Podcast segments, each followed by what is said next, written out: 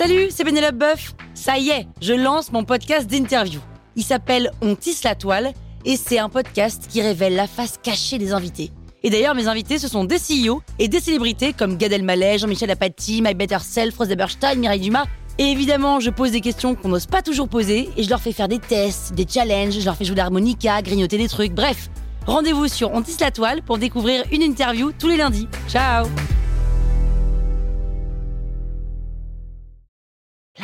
Sur écoute. Salut, c'est Aurélie Moulin. Vous voulez vous démarquer sur Instagram? Vous êtes au bon endroit. Un épisode par jour et vous aurez fait le tour. Vous allez bâtir votre communauté. Power Angels. Un contenu UGC, cela vient de UGC, qui veut dire User Generated Content. Ce sont en fait les contenus que votre communauté de clients va partager sur les réseaux sociaux et sur Instagram en particulier. Par exemple, si vous êtes un restaurant, eh bien ce seront les photos que vos clients vont prendre de vos plats. Si vous êtes une marque de mode, ce seront les images que vos clients vont partager lorsqu'ils sont vêtus de vos pièces.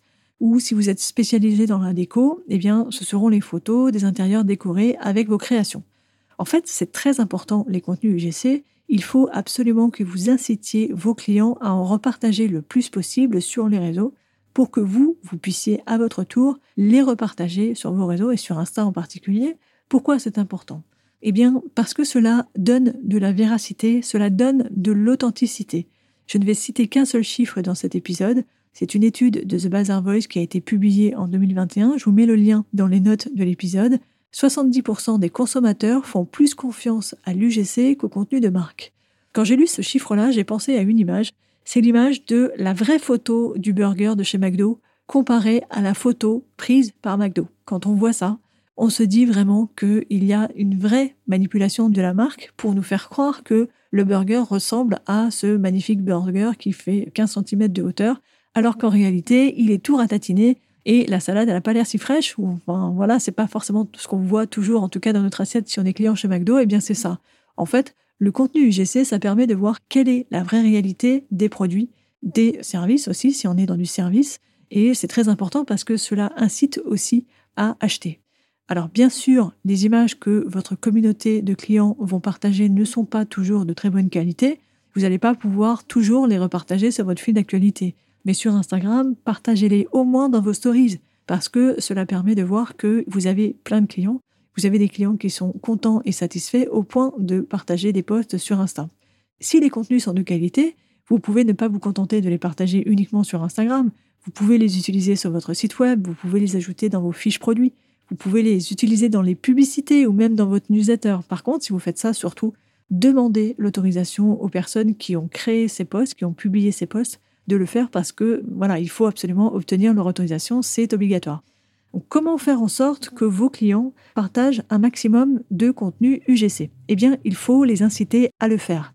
Pour cela, je vous donne trois conseils. Le premier, c'est de l'écrire dans votre bio. Ajoutez un appel à l'action dans votre bio pour que les gens sachent que vous avez l'intention de repartager ces posts s'ils sont publiés par eux-mêmes.